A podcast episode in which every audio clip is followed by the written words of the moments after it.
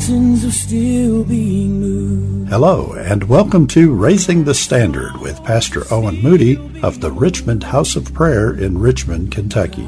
You're invited to join us each Monday, Wednesday, and Friday for an anointed full length message from Pastor Moody. After the message, we'll be back to let you know how you can contact us. Trees are still being raised. Giants are still On this podcast, Pastor Moody brings us a message entitled The Reason for His Suffering. His scripture text will be taken from the book of Acts, chapter 1, verse 3. Here now, Pastor Moody. for his suffering. The Bible said in Acts chapter 1 that Jesus, after his resurrection, he was seen for 40 days alive after his resurrection. And the scripture said that he showed himself alive by many infallible proofs after his passion. The word passion there means his suffering, his offering of himself, his death. That was the purpose of his life.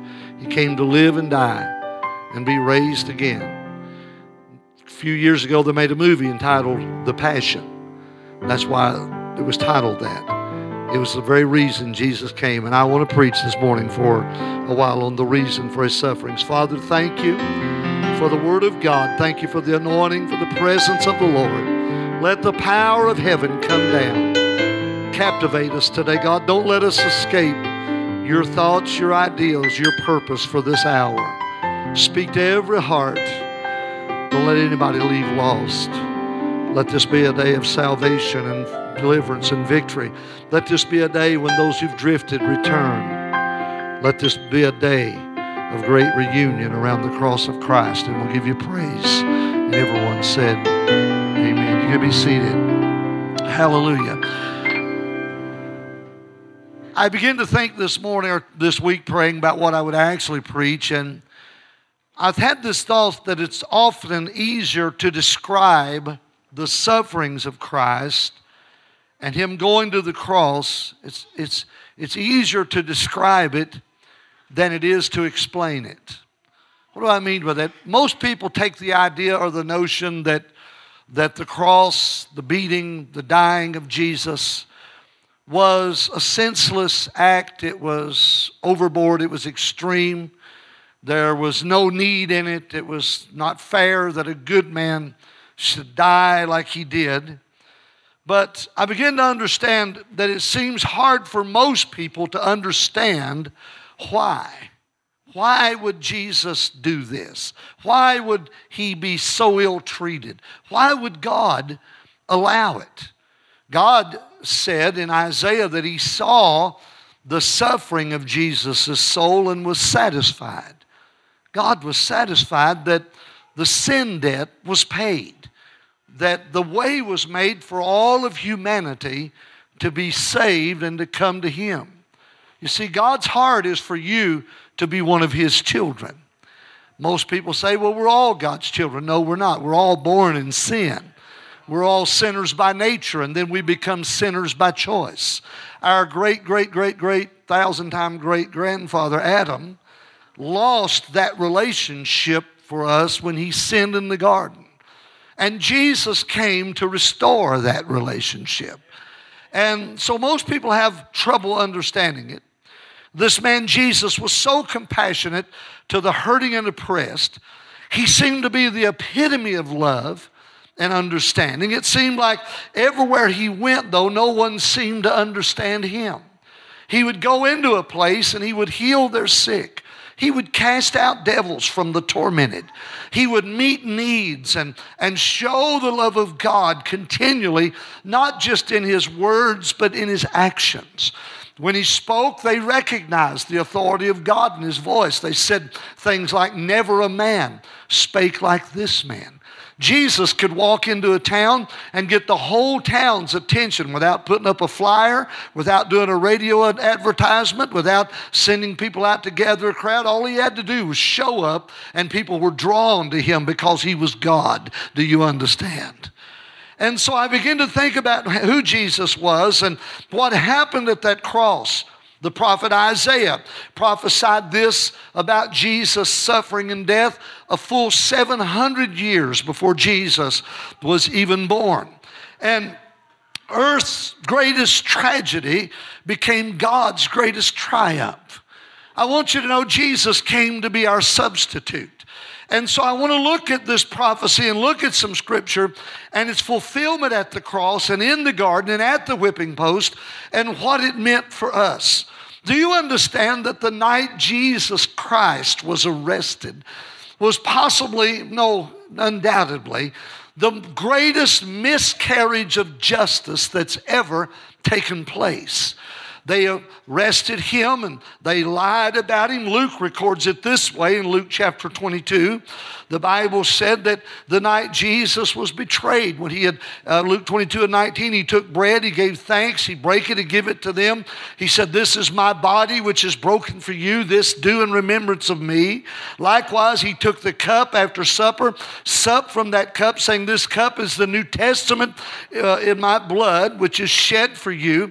And this, of course, was the Last Supper. We repeat this and rehearse this over and over when we do communion service. But that night, when Jesus broke bread and gave that cup, the scripture said that he said almost in the same breath, in verse 21 But behold, the hand of him that betrayeth me is with me on the table. And truly the Son of God goes as it's determined, but woe unto that man by whom he was betrayed. Jesus that night was betrayed by one of his own disciples, Judas Iscariot. He was arrested. He was taken, amen, to, to Caiaphas, who was the high priest at that time. Matthew 25 uh, records in verses 59 and following, amen, that he went before what we would, in modern terms, call a kangaroo court. It was a sham, it was fixed. The Bible says that the chief priest and the elders in Matthew 26 and 59 and all the council sought false witnesses against Jesus to put him to death. Let me, let me translate that. They looked for somebody to get on the witness stand and lie about him. They looked for somebody that would lie. They wanted to kill the Son of God. Now, verse 60 said, They found none, yea, though many witness, false witnesses came, yet they found none. And at last, two men came, false witnesses, and said that Jesus said, I'm able to destroy the temple of God and build it in three days. That's not what Jesus said. He said, Tear down this temple, this body, and in three days I'll raise it up again. Glory to God. He was trying to show the world that there was finally victory over death. There was finally a way out of the grave. There was finally a, a way to break the stronghold of sin off of a man's life. And the scripture said uh, then that the, the high priest rose and said to Jesus, Answerest thou nothing which uh, what it is that these witnesses say against you? And Jesus held his peace. Amen. And the high priest then said, I adjure you by the living God that you tell us whether or not you're the Christ, the Son of God. And Jesus said unto him, You've said it. Nevertheless, I say unto you, hereafter, you're going to see me, the Son of Man, sitting on the right hand of power and coming in the clouds of heaven. The high priest rent his clothes, accused him of blasphemy, which was worthy of death. But you've got to understand that the Jewish nation at that time was under Roman control, and Rome had not really given them any authority, amen, to put a man to death. Wouldn't allow him to do it. So they left from Caiaphas's hall and took Jesus to Pontius Pilate, who was the governor uh, of that region, appointed by Rome itself. And when they brought Jesus to Pilate, can I tell you that Pilate examined him? Amen. He said, I find no fault in him. I can see nothing wrong with him worthy of death. And he said, But as your custom is, I'll release one prisoner to you tonight. Now, there was another man by the name of Barabbas who was a robber, he was a murderer, he was a thief. Can I tell you? He was a picture of me and a picture of you. He was a guilty man, guilty of sin. You might say, I've never robbed, but if you're guilty of one of the commandments, you're guilty of all of them. Can somebody say amen? And so there he stood that day, and Pilate says, I'll give you a thief, I'll turn him loose, and a murderer, or I'll turn loose the Son of God. And they said, No, not Jesus. Give us Barabbas. Give us Barabbas. Say that with me, will you? Give us Barabbas. And then Pilate said, But this man Jesus, what shall I do with him? You know what they all responded? They all said, Crucify him. Say it with me, will you? Crucify him. They said it again. Say it one more time. Crucify him. And Pilate washed his hands. And he said, I'm washing my hands of the blood of this innocent man. But I want to tell you today, folks, that was the greatest substitution that ever took place. Because not only did Pilate release Barabbas when he sentenced Christ to death, but can I shout it? He released every one of us because of the cross of Calvary, because of the blood of Jesus. That's why they sang about it this morning. That's why we shout about it. And modern preachers and modern religionists say, do away with that slaughterhouse religion. But I want to shout, what can take away my sin? What can make me whole again? Nothing but the blood of Jesus. Oh, precious is the flow that makes me as white as snow. Give him praise if you would. Hallelujah. Glory. In Acts 8 and 33, the Bible said, in his humiliation, in his humiliation, his judgment was taken away. And who shall declare his generation? Talking about Jesus, because his life was taken from the earth. I have brought Jesus to the service today. He's coming today to testify to you the reason for his suffering. You're going to see him today as he goes through the very things, amen, that man subjected him to. We're going to do it just in, in model, in representation this morning. And first of all, I want you to see Jesus at the whipping post. I want you to see him there as Roman soldiers ill treated him and tied him to the whipping post. And they took that whip, that cat of nine tails, and they beat his back. And they beat him with 39 stripes 40 save one.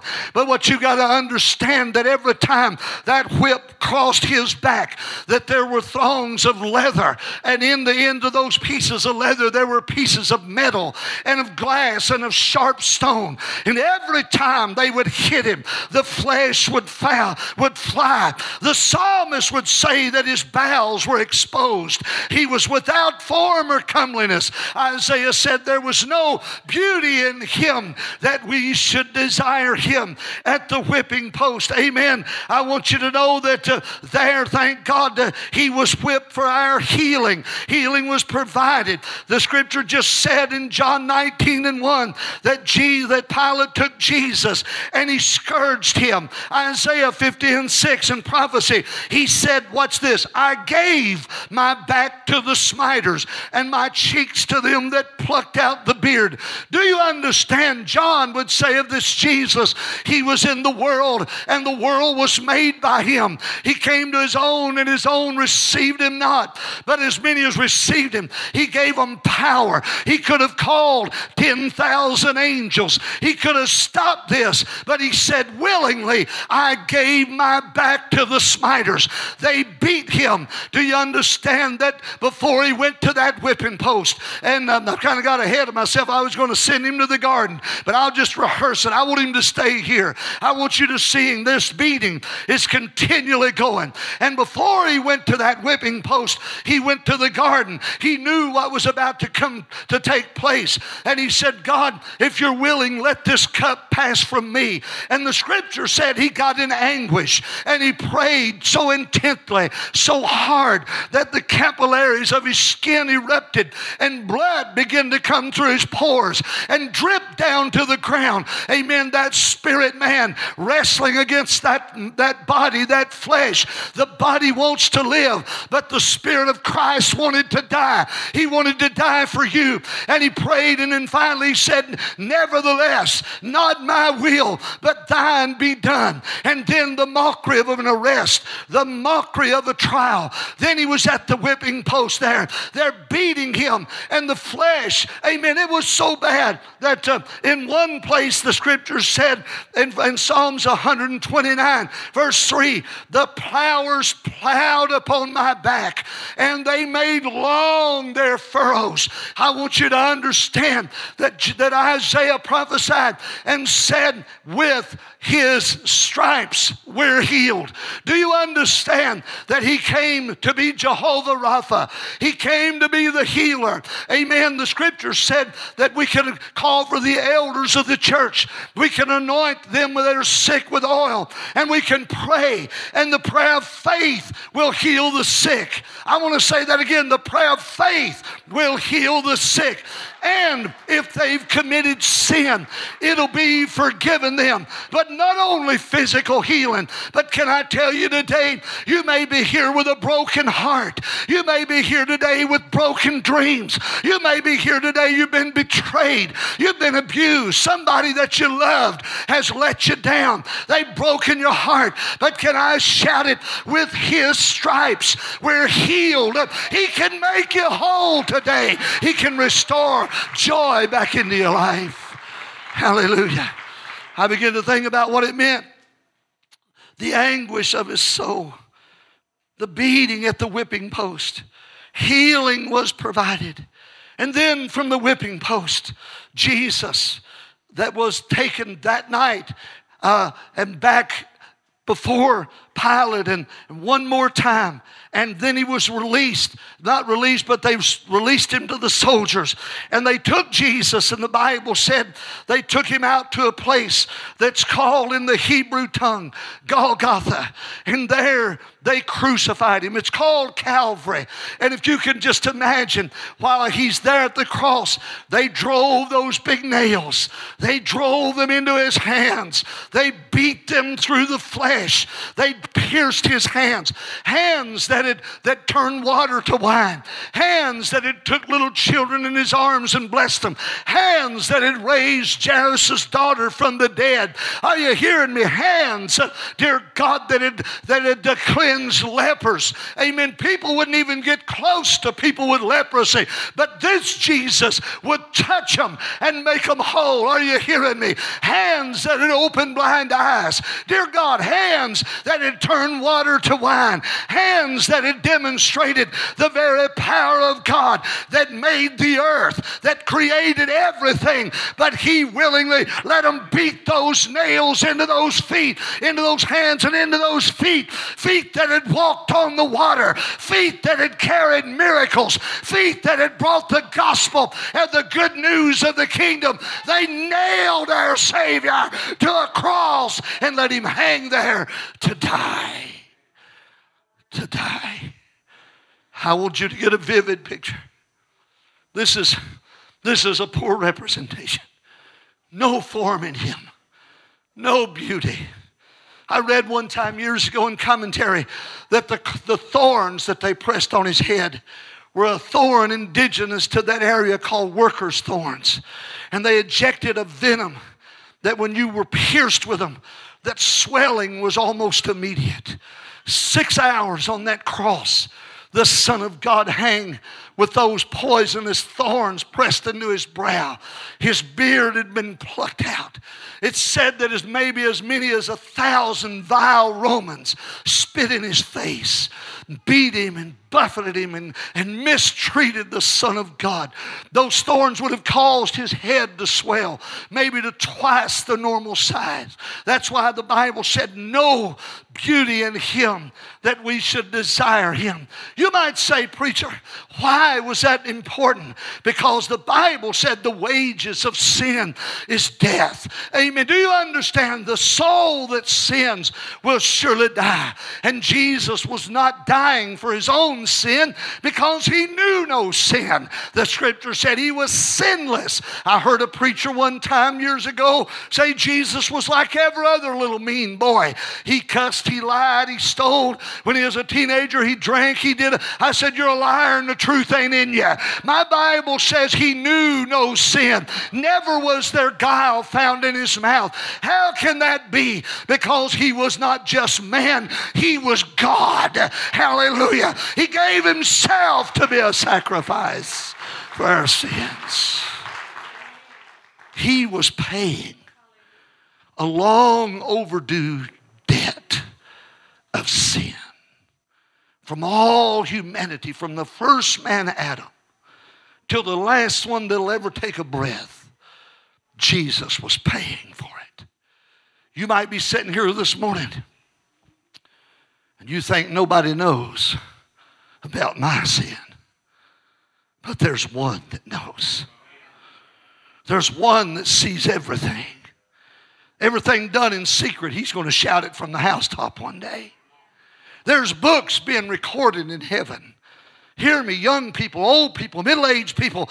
Every lie, every thought, every malintent, every ungodly thing is being written in the books of heaven. So, what Jesus was doing was saying, I've come to cancel the debt, I've come to pay for it. So, when he hung on that cross, God watched as they beat his own son, as they nailed his own son. His death was not senseless.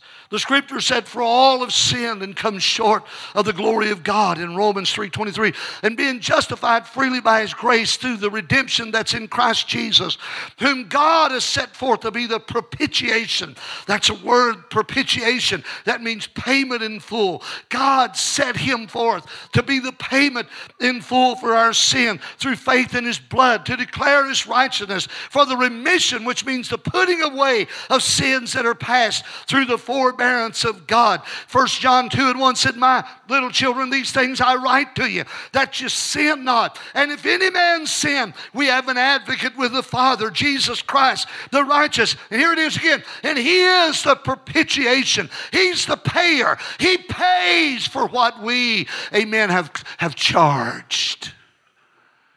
Somebody said the other day, I have a right to make my own choices.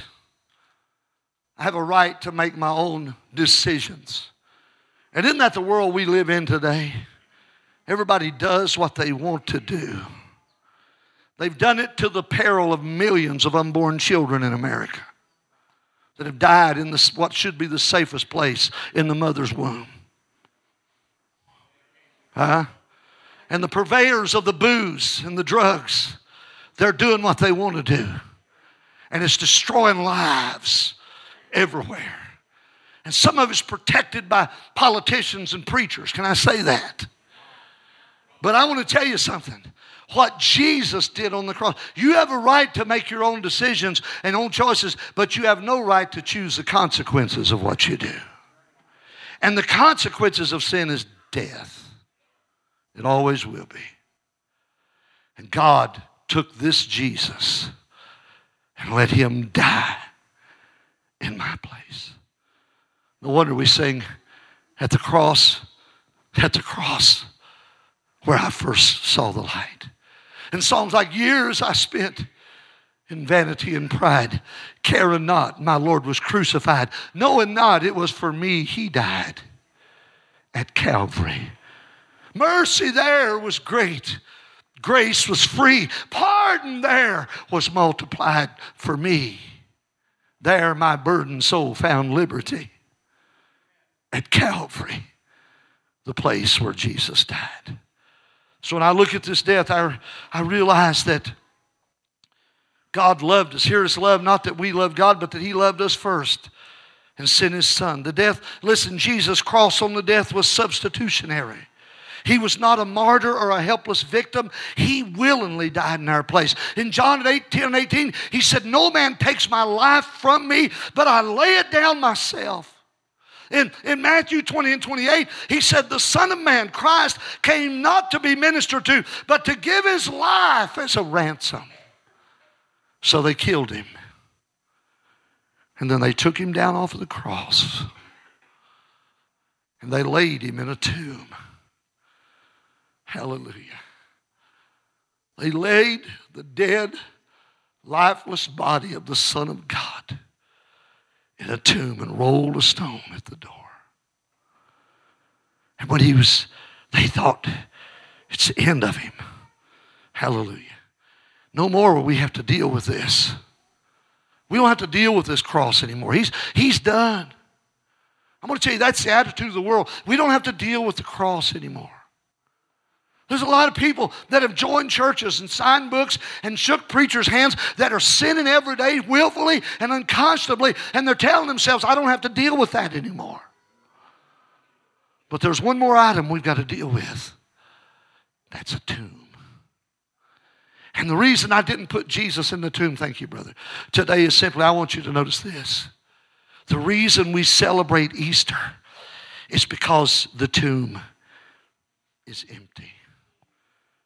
You see, Jesus' death on the cross, not only was it substitutionary, but it was a settled provision. I read it in your hearing this morning. Peter said that Christ died once. Say it with me once for sin.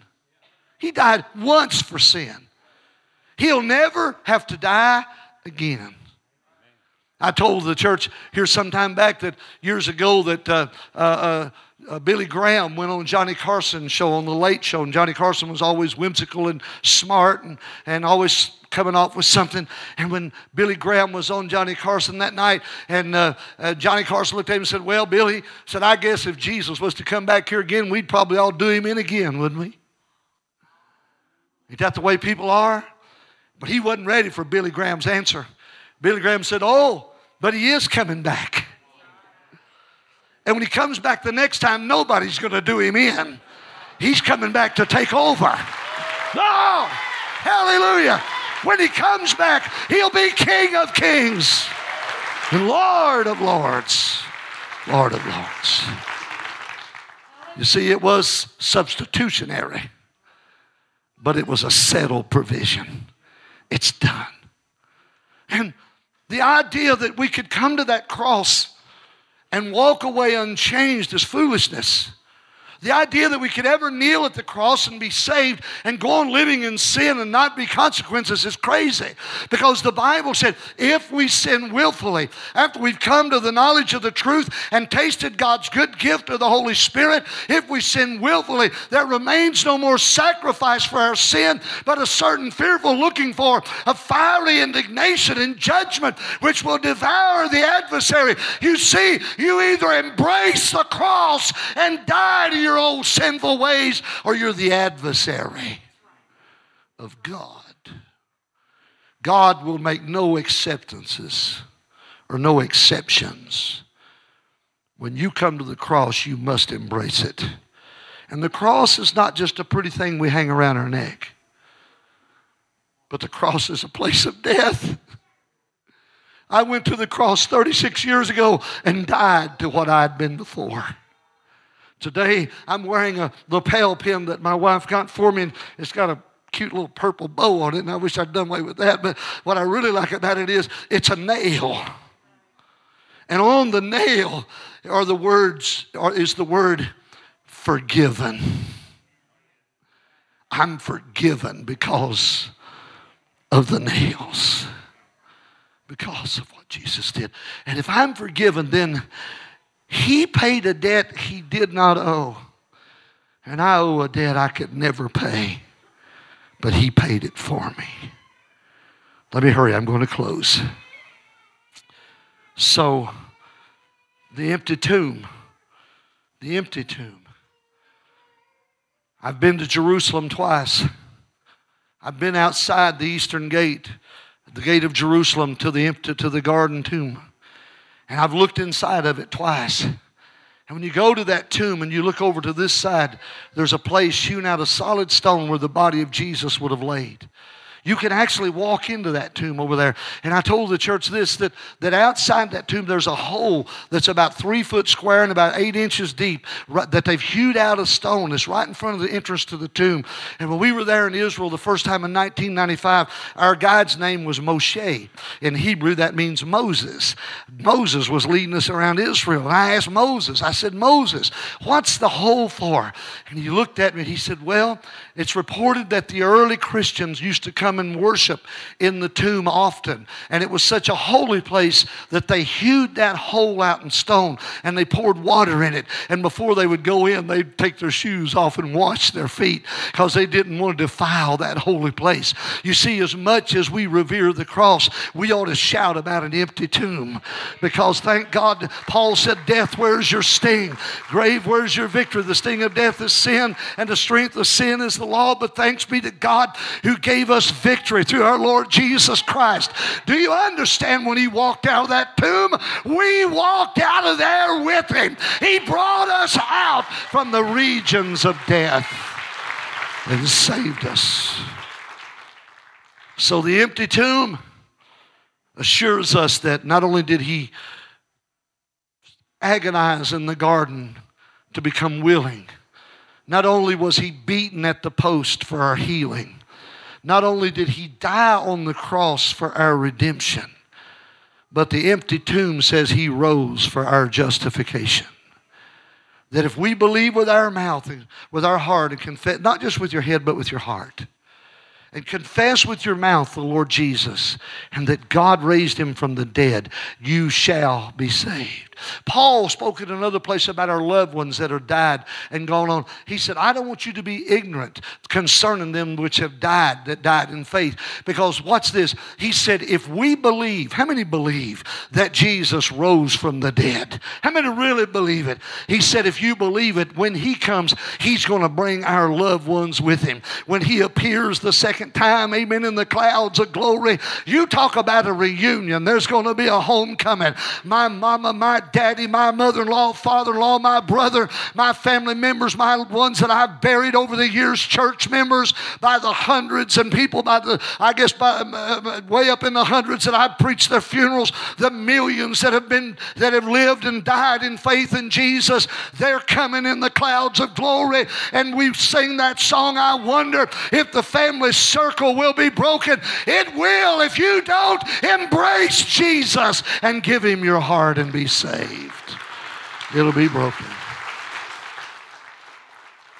He's coming back on a silver cloud of glory.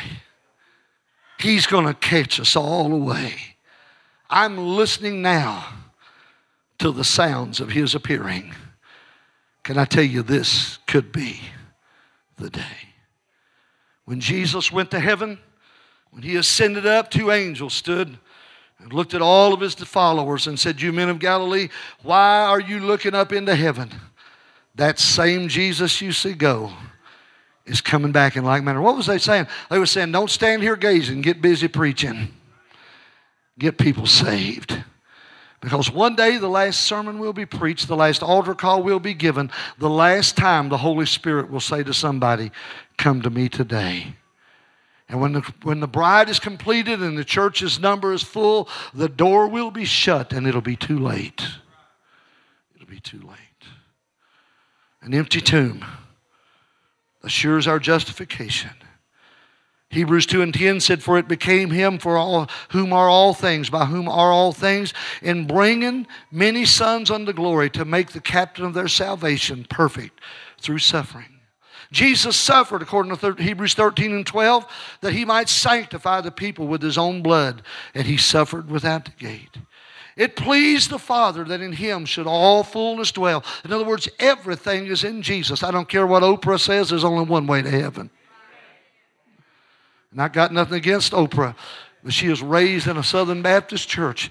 And the day she sat on her worldwide program and said, There's many ways to God, I wanted to cry. I thought, No, God, woman, there's one. He said, I'm the way, I'm the truth, and I'm the life. Somebody said, But all those other religions are so sincere. Listen, you can be sincerely wrong. It's not a chance you want to take. Jesus Christ is the only Savior the only one. As they come to the music, I'm going to close. Listen. He made peace through his blood by the cross. He did it to reconcile all things to himself, whether they be things in earth or things in heaven. And Paul said in Colossians 1 and 21, and you that were sometime alienated and enemies in your mind by wicked works. You that were alienated, I'm talking to the saints now. And at one time you were enemies against God by wicked works. He said, Yet now you has He reconciled. Reconciled means He's brought you back, He brought you to a place of forgiveness. I've been preaching this gospel, I, I guess, 35 years now, right at 35 years. I've preached this gospel in foreign lands. I've preached it across the Pacific, the islands of the sea. I've preached it across the Atlantic in the Muslim world. I've preached it in Central and South America.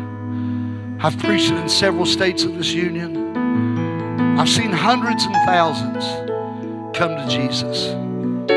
One night in Zambia, Africa, in a village with mud huts and thatch roofs and no electricity, we built a makeshift platform and bought a generator and a PA system. Got an old keyboard and sung some songs. And a Zambian national pastor stood on the platform with me and interpreted while I preached to about 8,000 people one night. Why sit here till you die? Why sit here till you die? Gave the invitation that night. The best estimates they could give us was that 2,000 of those people out of those villages came forward and said yes to Jesus Christ. Hallelujah. Pastors were there from churches around, ready to gather them into their flock, into their church. I'll never forget, I was in southern Mexico one night. And we preached in a little church the first night there. The power of God hit that place. It was a little building, wasn't half the size of this one. Must have been 300 people packed in it. People standing around outside. The next night we went back for the service, and over 700, they estimated 800 people came. The pastor said, What are we going to do? I said, Move all this stuff outside and let's preach outside. Hallelujah. We preached that night, that outdoor meeting, hundreds of them, paupers, poor. Some of them never had a new pair of shoes on their feet, never had a new store bought shirt on their back. Here they came forward wanting to get saved. I want to tell you this gospel works. Are you hearing me? This gospel works. It's the power of God unto salvation. And we love to hear the stories of the missionaries and reaching the heathen in the pagan land. But let me tell you something. We're in a harvest field right here, right now, a mission field. And if you don't know Jesus, the agony in the garden, the beating at the post, the, the nailing to the tree, the walking out of the tomb that first day of the week, three days after the crucifixion, it's all of none avail to you if you don't embrace Him with your whole heart and life and say, Lord, save me. Save me. Hallelujah. Ask you today do you know Him? Have you gave Him your heart? If you've been saved, if you have, are you serving Him? Or have you fallen from grace? Have you backslid? He's about to come to gather His church. It's time to come in. Father, right now, it's in the name of Jesus. Today that we reach out to you, we know, we know, we believe that Christ alone can save. We believe that He was virgin born, lived a sinless life. He was God's offering for man's salvation. His death was substitutionary. The work of the cross is a settled provision. The empty tomb is a certain hope that Jesus is alive. Paul later recorded that after Jesus rose from the grave, he was seen alive at one time by over 500 brethren. Many of them walked away from him. 120 lingered and were filled with the Holy Spirit on the day of Pentecost.